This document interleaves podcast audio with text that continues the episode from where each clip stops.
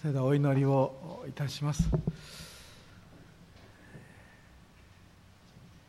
罪の嵐はいかに吹くとも岩なるイエスに怒りを下ろせば流されることはない流されることはないと。神様幸いな福音を今日も歌わせていただきあなたに賛美を捧げることができたことを感謝をいたします。世の中いろいろな嵐吹きますし私どもも揺り動かされたりまたその嵐に思わず流されたりそのような中に私たち歩んでまいりますがしかし主よ私たちのこの心は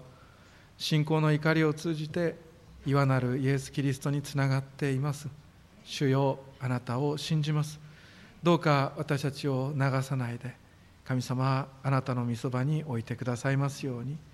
どうかここにいる私たち一人一人が今日も聖書の御言葉を通して力づけられまた養われまた悔い改めまた慰めを受けて神様力を持って立ち上がることができますことをと祈ります。大きな病弱さまた崩れるような思いの中でこの礼拝に出ておられるお一人お一人にはどうぞ主からの神様慰めと平安と癒しが与えられますようにと祈ります。即座に与えられる癒しも私どもはあることを知っていますしまた段階を通じて少しずつ癒される癒しも私たちは知っています。何にせよ主よあなたが私たちを解放に導き良い方向へと私たちを成長させてくださいますように。どうか聖書の言葉を通して神様慰めをどうしても受けなければならないものは慰めを悔い改めなければならないものは悔い改めをどうぞ主を精霊によって聖書の言葉が神様生きて私たちの心と人生の中に働きますように神様お導きください。感謝をして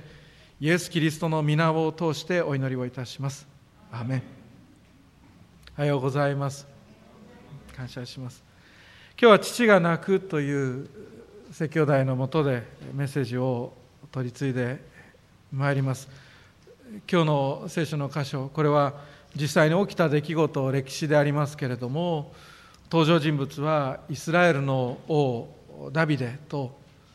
その息子であるところのアブサロム。前の聖書の訳ではアブシャロムとなっていましたがアブサロム。そしてそのダビデのもとに2人のメッセンジャーが派遣されて使わされているそのところをお読みしていただきました。起きた出来事っていうのは何かというとこの王の息子であるアブサロムがダビデ王を憎みそしてダビデ王に逆らう。それだけでなくアブサロムはダビデ王の代わりに王になろうとする。そうした私たちが今言うところのクーデターを起こすわけであります。しかしそのクーデターは失敗に終わりアブサロムは殺されてしまう。その死がダビデのもとに告げられてその死を悲しむダビデの姿が今日のサムエル記第2の18章のところには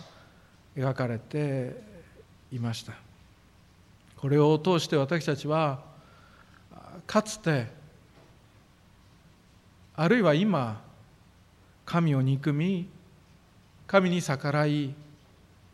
神にとって変わろうとしているあるいは神にとって変わって自分の人生を自分の世界を自分の思いのままにしようとする私たちの神になろうとする罪を知ります。そしてその行く末は第二の死と呼ばれる聖書はゲヘナと呼びますが地獄と日本語では言います。その地獄であったことを私たちは今日知り。落ちていく私たちを命を捨てて私たちのことを救ったイエス・キリストを今日知ります。そしてダビデがアブサロムに一体どう変わってほしかったのかということを見ながら神が私たちに今日これからどのように生きてほしいと望んでおられるのかをこの箇所から精霊によって知ることができるようにと願うメッセージです。アブサロムはダビデの三男として生まれました。このアブサロムのお母さんは高貴な血筋の人でそんなプライドもあったかもしれません。アブサロムはとにかくイスラエル一美しい青年でありました。聖書が言うところでは足の裏から頭のてっぺんまで火の打ちどころがないそうした美しさを持つ男性であったということが書かれています。ところがそのその外側の外見の中身はというと復讐心から自分の兄を殺すそうした人でありました。その結果父親であるダビデの怒りを買うことになります。そうした中でアブサロムは聖書によれば自分の軍隊を作り始めます。とにかくアブサロムは戦車を集め馬を集め兵士を備えておそらく訓練もさせたことでありましょう。そんな自分の軍隊を作り用意しておいてそしてその美しい姿そして特に聖書では特に髪の毛が長く多くて美しかったということが書かれていますけれどもそんな外見を持って裁判所の前に立ちます。裁判所では大体の人が不満を持って出てくることですからその裁判所の前でわざわざ立ちそして王様の裁きに王様の裁判に不服のありそうな人を見てはいや不服のありそうな人を見たんじゃないんです。不服のありそうな人を裁判所の外で作って行きました。何て言ったかっていうと誰か私を裁判官にしてくれたらなというわけであります。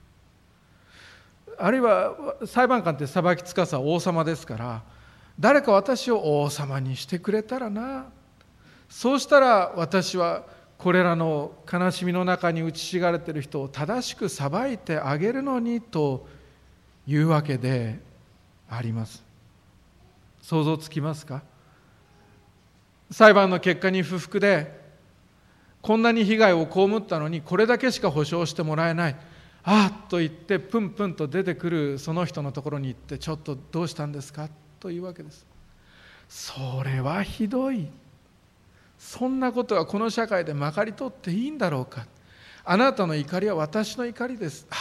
誰か私を王様にしてくれれば。そんなことはこの世界から消えていくのにねと言いそしてその挨拶の時には握手をしハグをしそして口づけをしなんと裁きのために集まる全てのイスラエル人にそうして聖書なんて書いてあるか知ってます？アブサロムはイスラエル人の心を盗んだと書いてあるわけです。アブサロムが欲しかったのはイスラエル人の心です。彼らの心を盗みで盗んでどうしたのか？何のために盗んだのかというと皆さんそれは軍隊を集めたのと同じ理由です。アブサロムは謀反を起こす気満々でこのことを行っていました。軍隊を施設の軍隊を用意しそして軍事力を身につけそしてそれもイスラエル国民に支援をしてもらわなければならないのでダビデ王に不満を市民に持たせそうした CM を流し軍事クーデターを起こせるようにいつでも起こせるようにしそしてある日アブサロムはそれを実行に移します。でもダビデに知られてはならないので何と言ってそのクーデターを起こそうとしたか起こしたかというとダビデ王に行ってこういうわけです。ちょっと出てまいりますと。ダビデは聞くでしょう。一体どこに行くのかいや実は私は神様に誓いをしていたんです。ほう。どんな誓いだいや自分がすごく大変だった時にこのままじゃ死んじゃうと。だけどもし命を守ってくださるんだったら私は神様に生贄を捧げてそして神様に仕えますと誓ったんですと。そうなのか。はい。それでヘブロンで一つ奉仕があるんですが、その奉仕に神様のしもべとして奉仕に出かけたいと思うんですがいかがでしょうかと。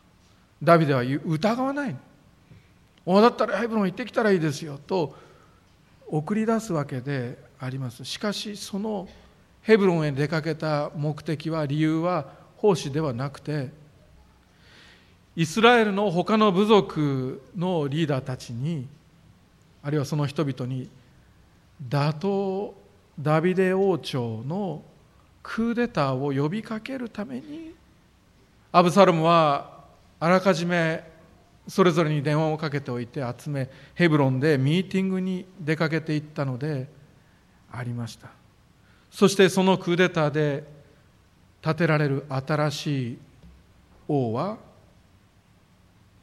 アブサロムその人だったので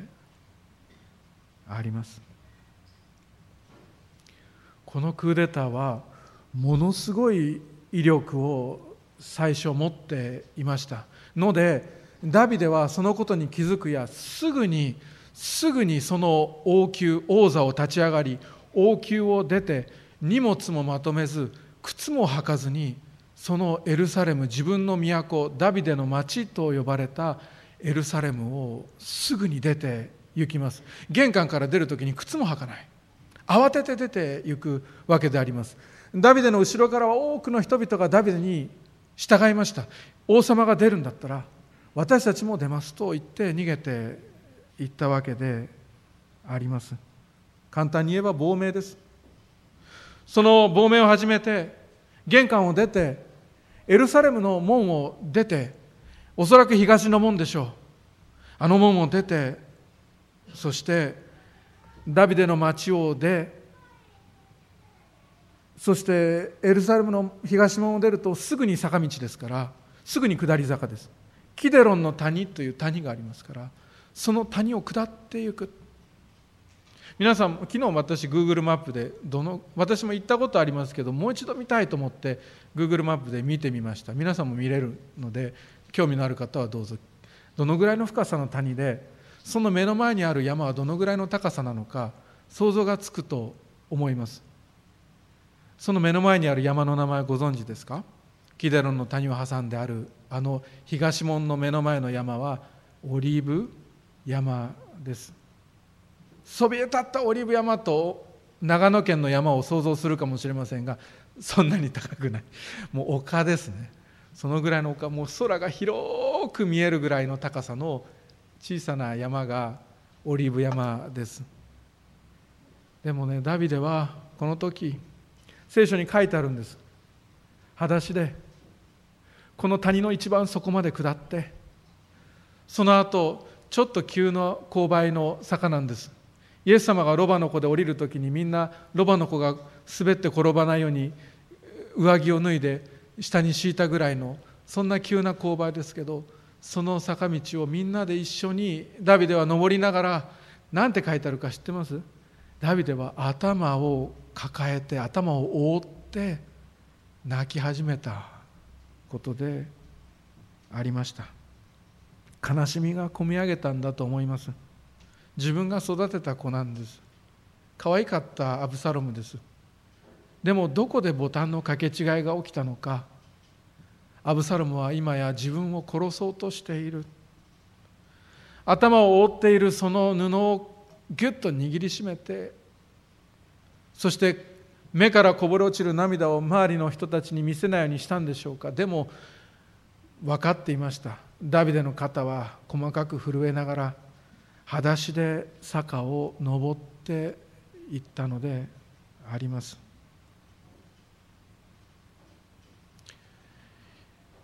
一方のアブサロムはなんと自分たちのために自分のために完璧なブレーンを完璧な相談役を備えていました。アフィトフェルという人ですけれどもこの人の助言に勝る助言はイスラエルにはなかった。このすごいブレーンをそばに置いてそしてアフィトフェルはこのアブサロムに言うんであります。今すぐ殺しに行きなさいと。もう今がチャンスですと。そしてダビデの王座についたことをエルサレムに入ってすぐに国民に PR するんですと。みんなに知らせてそして弱っているはずのダビデを今一網打尽にすべきだ一気に攻撃して殺そうそういうふうに声をかけるんですがしかしながらそれがうまくいかない。裸足のダビデは都を遠く離れてそしてヨルダン川を渡りそしてその東側にあるマハナイムと呼ばれる町に自分の陣を構えます。そしてそこで自分の軍を整えてそしてこのクーデターに対抗しようとする。アブサロムを率いるイスラエル軍との戦いにおいてダビデは将軍たちを集めてこういうわけであります。頼む。私に免じて一つのことをお願いしたい。何ですか王様。私は王だろ。そうです。王様に免じてどうかあのアブサロムを見たら緩やかに扱ってくれと頼むのであります。殺すなということです。死に値するクーデターです。けれどアブサロムを見たら殺すなと。緩やかに扱ってくれ。頼んだぞと言って送り出すわけであります。アブサロムは当時エフライム広く広がっていたのではないかと思われます。その広く広がったエフライムのその部族の領土の森でダビデ軍になんと鉢合わせます。アブサロムが乗っていたのは当時の高級車のと同じです。ラバという動物に乗っていました。高貴な人が乗る動物でした。それに乗ってイスラエルイスラエルダビデ軍に鉢合わせるわけですけれどもアブサロムはそれを見てきっと逃げ出したのでありましょう。ラバに乗って進みゆくとしかし彼が誰もが褒めてそして彼が誇りに思っていたあの長くて多い髪の毛がカシの木の枝に引っかかってしまいそしてアブサロムは宙づりになります。意識があったかどうかは分かりません。しかし彼が乗っていたそのラバは彼をカシの木に引っ掛け残したまま逃げて行きます。私に免じて緩やかにと言われたはずのあの将軍はこの動けないままでいるアブサロムを見て何と言ったかというと槍を持ってこい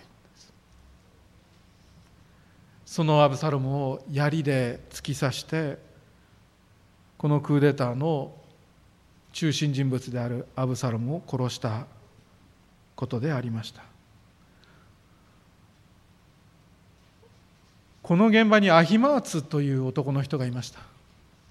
アヒマーツは以前もこうしたダビデ軍の勝利をダビデ王様に伝えに行ったことがある人物でしたので今回もそれをやりたいと言います。ところがアブサロムを殺したその将軍ヨアブはこれは王の子だからそういう知らせは今日告げない方がいいと進言しますがアヒマーツは聞かずに走り出していってしまいます。そこでヨアブはもう一人外国人を指名してあなたが行ってアブサロムが死んだということを伝えに行きなさいと言います。足が速かったアヒマーツはダビデに何を告げたかというとアブサロムのことは言わなかった。アブサロムのことを一言も言わずにクーデターの失敗を告げます。王様に対する戦いは王様の勝利で終わりましたというわけです。アブサロムはどうなったのか若者アブサロムはどうなったかと聞くとアヒマーツは知っていましたけれども知らない。何を言うべきか分かりませんと黙っているわけであります。その後外国人が到着しアブサロムは死にましたと告げます。今日の箇所はそんな出来事が起きたその箇所であります。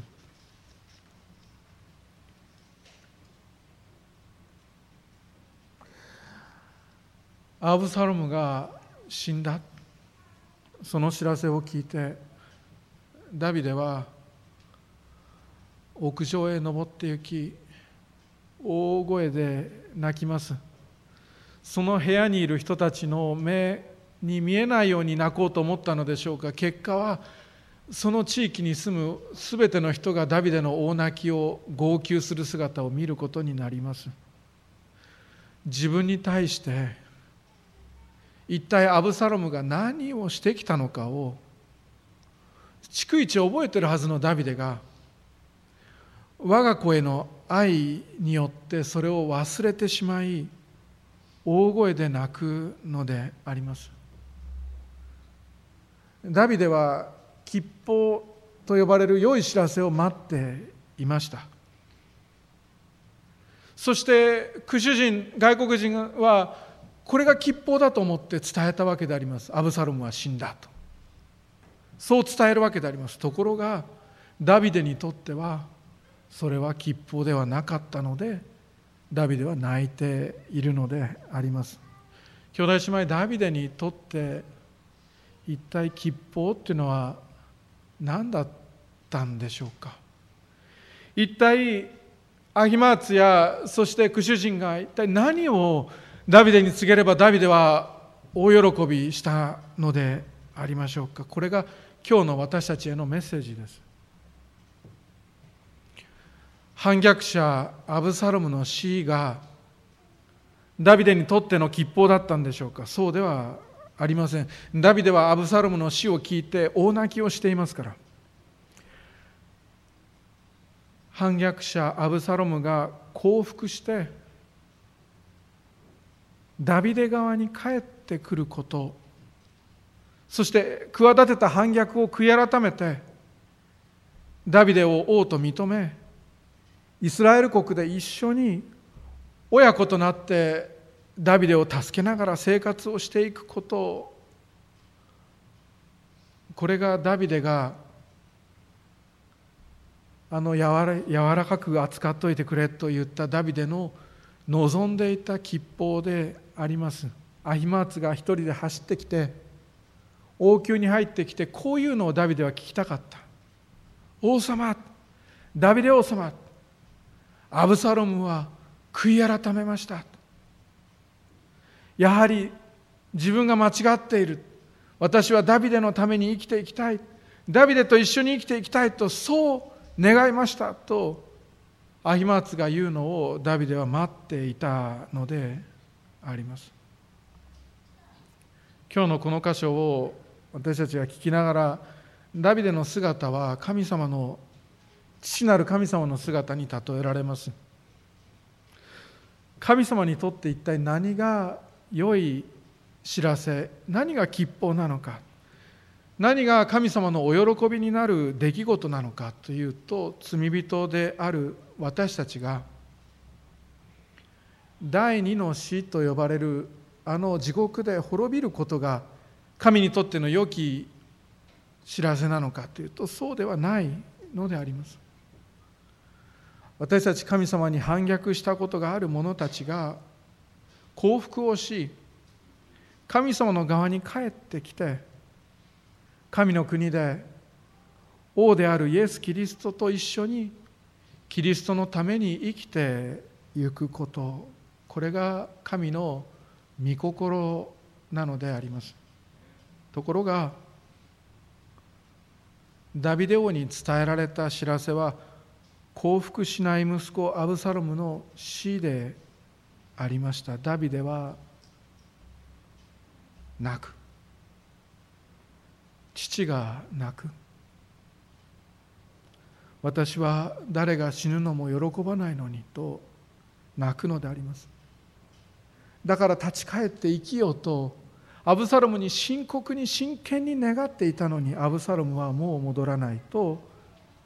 泣くのであります。今朝私たちはアブサロムであるあるいはアブサロムであった自分を見ます。そしてその私たちに対する神の御心を知り立ち上がる今朝であります。私たちがアブサロムであるっていうのは私たちも神様に対して反逆者であったからであります。王である神様は自分がお作りになった人間たち私たちに2つのことを命じられました。一つは神を愛しなさいということ。そしてもう一つはあなたの隣人をあなた自身のように愛しなさいということでありました。もうちょっと言えばあなた方は互いに愛し合いなさいということであります。その命令が私たち人類には与えられていながらしかし私たちはその命令を破り続けてきました。神様というのは聖書の神様であります。なのに私たちは勝手に自分勝手な神様を作りそれを神であるとクーデターの主役として立てたりあるいはあろうことか自分自身を神であるとしてそうして生きる瞬間瞬間が人生の中にたくさん積み重なっていました。また人を愛せよ隣人を愛せよそういうふうに命じられていましたけれども神様に反逆した結果私たちは自分を愛するために人を憎み人を裏切り人を騙し人を困らせ人を殺し苦しめてきた。だけでなくそれだけだったらまだしもきっと誰もが経験があるのだと思います。私たちは自分のことすらも正しく愛せなくなってしまい自分を憎み自分を騙し自分を裏切り自分を苦しめてきたことであります。教会においてまた聖書が罪と呼ぶのはそういうことです。犯罪のことではありません。神の御心に逆らう心とその生き方生き様であります。それは神への反逆を意味しています。そして私たちは今日これを語らないといけないんです。私たちはアブサロムのように罪の結果を刈り取ることになっていました。聖書は私たちはそれぞれその生き方に従って裁かれると今日お読みした聖書の箇所にも書かれていましたけれどもはっきりと伝えています。黙示録にはまた私は死んだ人々が大きいものも小さいものもセレブもあるいは貧しかったあるいは名もなき人々も皆ということです。御座の前に立っているのを見た。数々の書物が開かれた。書物がもう一つ開かれたがそれは命の書であった。死んだ者たちはこれらの書物に書かれている事柄に従い自分の行いに応じて裁かれたと書かれています。またマタイの福音書では私はあなた方に言います。人は口にするあらゆる無益な言葉について裁きの日に申し開きをしなければなりませんとも書かれている。もう少し聖書を読んでいきます。聞いててください。しかし臆病な者不信仰な者忌まわしい者人を殺す者みだらなことを行う者魔術を行う者偶像を拝む者すべて偽りを言う者たちが受ける分は火と硫黄の燃える池の中にある。これが第二の死である。またこの役に立たないしもべは外の暗闇に追い出せそこで泣いて歯ぎしりするのだという御言葉を通して私たちは人が一度死ぬことと死後に裁きを受けることとが定まっていることを聖書の箇所から知ります。とは言っても私は逮捕されたことないし法を破ったことがないから私には罪はないということを私たちは思いやすいかもしれないけれどもイエス様はあなた方は殺してはならない。人を殺す者は裁きを受けなければならないと言われていたのを聞いています。しかし私はあなた方に言います。兄弟に対して怒る者は誰でも裁きを受けなければなりません。兄弟にバカ者というものは最高法院で裁かれます。愚か者というものは火の燃えるゲヘナに投げ込まれます。と書かれています。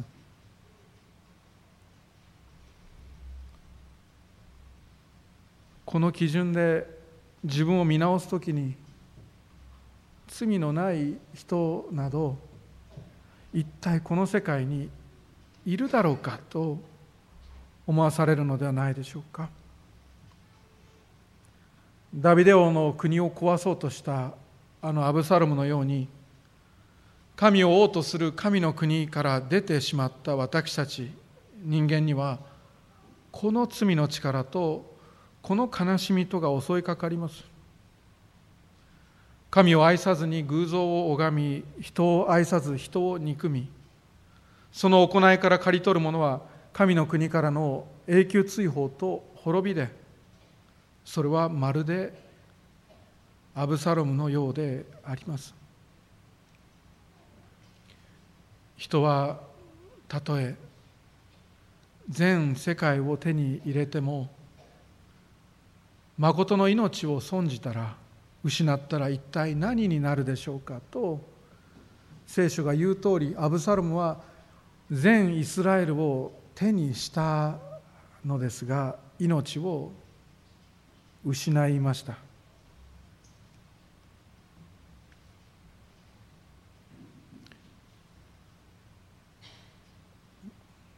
けれどここからが福音です。けれどその全てをひっくり返すけれどが私たちにはあります。けれど神は愛です。神は正しい方でありますから私たちの罪を裁かなくてはならない。けれど同時に神様は愛であられるからあなたが死ぬの私が死ぬのを喜ばない。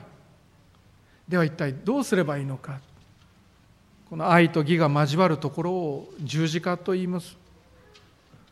この愛はあなたのそして私の地獄での滅びを心から嘆く愛です。その裁きがどれだけ正しかったとしても神様はその滅びを私は誰が死ぬのも喜ばないと言われる方であります。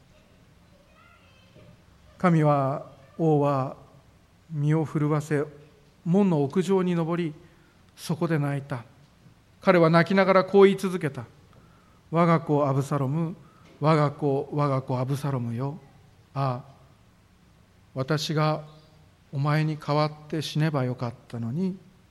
アブサロム我が子よ。我が子よ。ですダビデに当てはめればダビデはそれができませんでしたし髪を枝に絡めて宙づりになっている我が子を救うことがダビデにはできませんでした。また罪あるダビデがアブサロムの代わりに死んだって別にそれは何になるわけでもなかったことであります。けれど我が子アブサロム我が子アブサロムよ。ああ私がお前に代わって死ねばよかったのにと。いうこの思いを神様も滅びゆくあなたに対して同じ思いを思われたのであります。思っただけで終わったんでしょうか。万軍の主の熱心が実行行動を起こします。それでその思いを形にするために神が人となられてそしてあの日その体中を真っ赤にして十字架を背負いエルサレム城壁の外まで運びきってそこで十字架に釘付けられ真っ暗闇の中枝にかけられて宙吊りにされます。そして死なれ槍で疲れた方がいました。彼には罪がありませんでした。神であられ神の子であられたからです。しかしそこで確かに死なれた。その方は神であられました。罪がないのに暗闇の中で刑を全うして死んだのであります。そしてこの神は誰かの代わりに十字架の刑を受けたことが明らかになります。それはこの地上で自分の過去を振り返って罪を悔い改めてまっとうに生きようと努力してみてもそれでも賭けが生じてしまう罪深い私たちが地獄でゲヘナであの暗闇で第二の死を経験しないためにであります。そのために暗闇で刑を代わりに受けて死なれた方がいました。その方の名前はイエス・キリストであります。この方のほかに救いを与えるべき名はどの人間にも与えられていません。我が子アブサロム我が子我が子アブサロムよ。ああ私がお前に代わって死ねばよかったのにアブサロム我が子よ我が子よとおかしくなってしまったかのように繰り返し繰り返しリピートしながら父が泣く。壊れた神の子であるあなたのためにあなたに代わって死んでくださったのであります。宙づりになって槍を待つばかりのあなたを下ろしに主はクリスマスの日にこの地上に来てくださった。私たちは神の国の外では滅んでしまう。だからイエス様はあなたのために死にあなたに神の国に入る鍵と資格を与えそしてあなたを神の国の外で吹き荒れる罪の力の中から手を引っ張るかのようにしてあなたを神の国に入れてくださったのであります。それを私たちは自分の力で入ったと思っているところがあるかもしれません。私が選んだんです。私が手を挙げたんです。私が前に出たんです。私が祈ったんです。いいえ兄弟姉妹。その全てをその全てをセットアップしていたのはあなたを愛してやまない神であられます。あなたをそして私を罪の力から救い永遠の刑罰から救いそして生き方を新しく変えさせてくださる。この声の届くところ私は福音を述べ伝えます。聞いてください。あなたには救い主がいます。その方の名はイエス・キリストです。それで兄弟姉妹今日それから今日からとにかく今週は私たちは喜ぶことです。喜ぼうでありませんか？いつも主にあって喜びなさい。もう一度言います。喜びなさいです。あなたの罪は許されていますから。あなたには死後裁きが備えられていましたけれども今すべてにおいて全部の罪において無罪が確定しています。なぜならあなたが死ぬべきその死を神であられるイエス様があなたに代わって死んでくださりその刑罰をすべてご自分の上に執行してくださったからであります。もうもうあなたを追いかける裁きはこの世には存在しないんもう本当に存在しないんです。あなたがたとえ夜中に汗かいて起きたとしてもです。あなたがたとえ眠れない日々を過ごしたとしてもあなたを追いかける裁きはもうこの世にはありません。なぜならそれは全て十字架の上に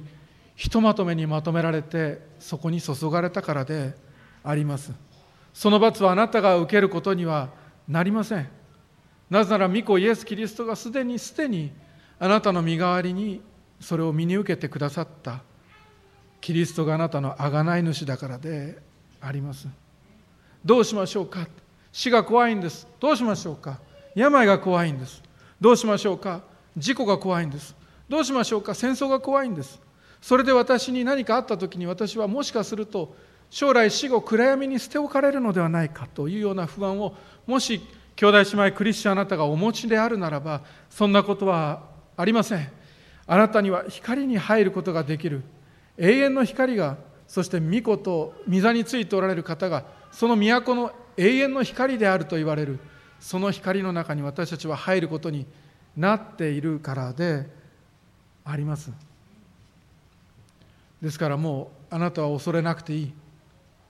太陽の光もあなたを照らさず月の光もあなたを照らさず主があなたの永遠の光となってくださる日があなたの将来でありますしそれはすでにあなたがイエス・キリストを信じ告白し水の中をくぐったあの時から確定済みであります。私たちはイエス・キリストに確かに私はあなたにクーデターを起こしたことのある反逆反逆者であると罪を告白して悔い改めそしてイエス・キリストが私たちを救ったことを信じることで救われます。そしてイエス・キリストに新しい生き方ができるように信頼して頼んでいくのが私たちの人生です。そしてイエス・キリストから新しい生き方を学んでいくことであります。今言った事柄の全てにイエス・キリストが入っていることをバカだと思わないで聞いていただきたい。そうなんです。イエス・キリストのないあなたの悔い改めは何の美しさもそこにはありません。イエス・キリストのないあなたの努力による正しい人生はそこには力はありません。イエス・キリストに許していただきイエス・キリストに新しい生き方を教えてくださいと頼みそうできるように助けてくださいと頼みながらイエス・キリストを通して私たちは新しい生き方を学んでいくのであります。そのくびきは追いやすく私から学べと言われるイエス様の学びはそんなに大変な学びではありませんかつては私はあなたは私たちは神に逆らう罪また憎しみに満ちた人生を持っていたかもしれないけれどもそこからもう救われて今もうすでに新しい生き方を生きているのであります。その新しい生き方はキリストの素晴らしさを伝えるための生き方です。牧師になる伝道師になる宣教師になるというようなことだけではありません。あなたが持っている一番得意なことを通してキリストを述べ伝える助けをすることであります。これをやってると私は時間を忘れちゃうんだっていうような趣味だとか仕事だとか能力だとか賜物だとかがあなたに備わっているならばそれを何とか使ってキリストの素晴らしさを述べ伝えていくことであります。それがあなたの新しい人生です。そして罪から救われてっていうメッセージで何救われた後どうするんだっていうことを私たちは多いかもしれませんがそうしたら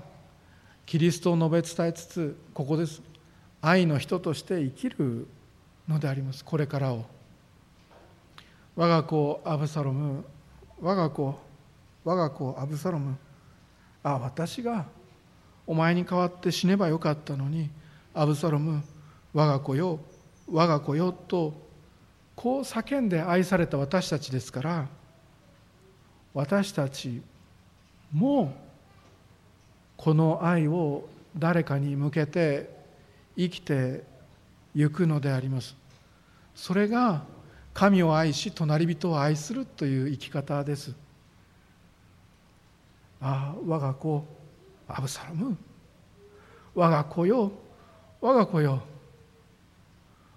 それがあなたの本当のお子さんであってもあるいはそうではなくてあなたが大切に思っている方であってもあるいはそうでなくてあなたの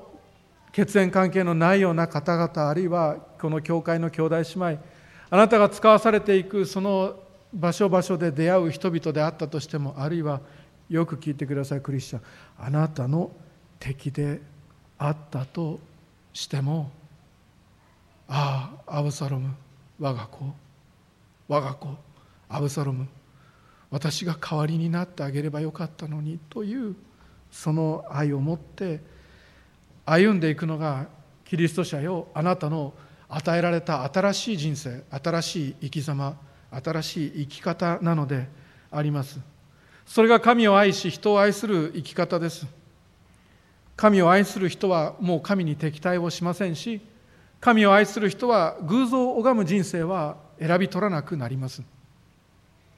また人を愛する隣人を愛する人は隣人を傷つけて盗み殺し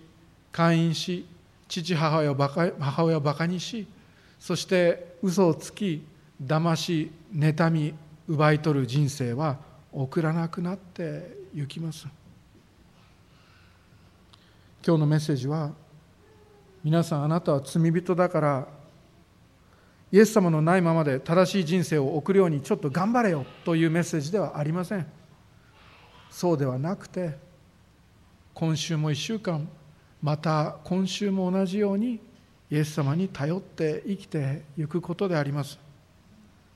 私はこんな人だけど本当はすごく美しい人生を送りたいんですと。イエス様に言ったことあります？お伝えしてみたらいかがですか？イエス様私は失敗が多いんですと。自分一体何考えてるんだろうかと思うような失敗が多くて自分のことが嫌いなんです。嫌いになっちゃった。もう嫌なんですとあなたが言う時にはイエス様でもあなたはあなたの目には私は高価で尊く映ってるんですよね。あなた私のことを愛してくださっていますよね。私も自分のことを愛してみたい。イエス様お願いがあります。私にも自分のことを正しく愛させてください。そんな人生が送りたいんですと。祈ってみてはいかがでしょうか？そんなふうにしてキリストに頼り続けて生きていく人生がそれがクリスチャンになるということであります。それでいいんですか？それでいい。それだけでいいですか？それだけでいい。私たちが結ぶ実はそこから生まれてくるからであります。お祈りをいたします。慰めを慰めを私の民をあなた方の神は仰せられる。エルサレムに優しく語りかけようこれに呼びかけよう。その区域は終わりその咎は償われていると。そのすべての罪に変えて2倍のものを主の手から受けていると。イザヤ書40章の御言葉。天の父なる神様。私たちはこのキリスト教会においてキリストの成してくださった十字架の御宮座を通して私たちの区域が終わっていることを講談から聞くことができることを感謝します。私たちには咎められるべき咎がいっぱいあるにもかかわらずその咎は償われていると講談から聞けることを感謝します。そしてその私たちのすべての罪にもかかわらずそれに変えて2倍の祝福を私たちは主の手から受けることになっていることを大きな